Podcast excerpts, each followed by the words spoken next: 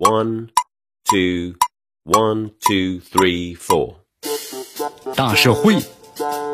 小新闻，新鲜事儿，天天说。朋友们，你们好，这里是天天说事儿，我是江南。保护生物的多样性，推进呢以国家公园为主体的自然保护地体系建设，要让我们生活的家园更绿更美。在今年政府工作报告呢，再度提出了生物多样性的保护。在近日啊，参加这个今年两会的代表委员们呢，也提出了多项的建议和提案。比如说，来自于云南的全国人大代表曹庆华，就针对呢亚洲象国家公园的建设，就建议建立啊象长制的负责落实机制。统筹协调呢亚洲象的保护和造势防范的工作，同时是以呢自然修复为主，人工修复呢为辅的结合的方式，开展了栖息地的生态环境的恢复工作，建设呢石原地和廊道等等，采取建设消塘、还有饮水池、泥塘等等的人工干预的措施，修复和提升亚洲象的栖息地的质量，引导亚洲象呢稳定在栖息地之内啊生活繁衍。你看，去年二月份的时候，云南省林草局就曾经向社会征求意见，准备呢在普洱市、还有西双版纳、傣族自治州以及临沧市等等亚洲象呢分布的区域，结合呢中共中央办公厅、国务院办公厅关于全面推进林长制的实施建立象长制，这压实地方各级党委和政府保护亚洲象的主体责任。那么这次曹庆华代表的建议啊，也是借全国两会对其呢进一步的加以阐述和推进。其实严格的来说呢，这种方式并不算是标新立异。当然，如果能够实施，我们说了也算是亚洲象保护的一个机制的创新。那么能够为亚洲象呢及生物多样性的保护工作积累宝贵的经验。只是这种制度呢好不好落地，那么未来怎么落地，可能还需要经过更加审慎的调研和决策，以及呢严格的法定程序，需要呢是慎之又慎。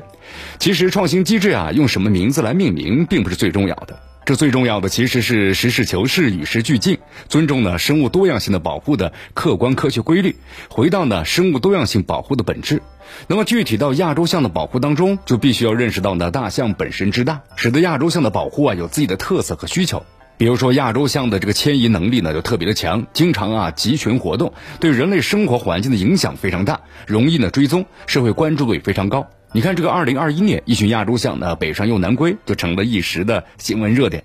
象群的北上事件虽然最后是有惊无险的落幕了，但也给保护机制提出了更高的要求。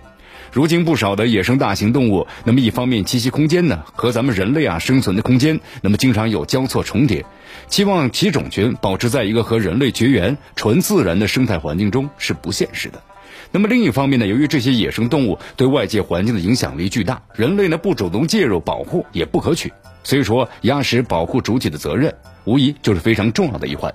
对野生动物的保护来说，连通重要的栖息地之间的生物廊道，促进种群之不 促促进种群之间的基因交流，这些呢是更为基础的工作，才是呢最根本的介入。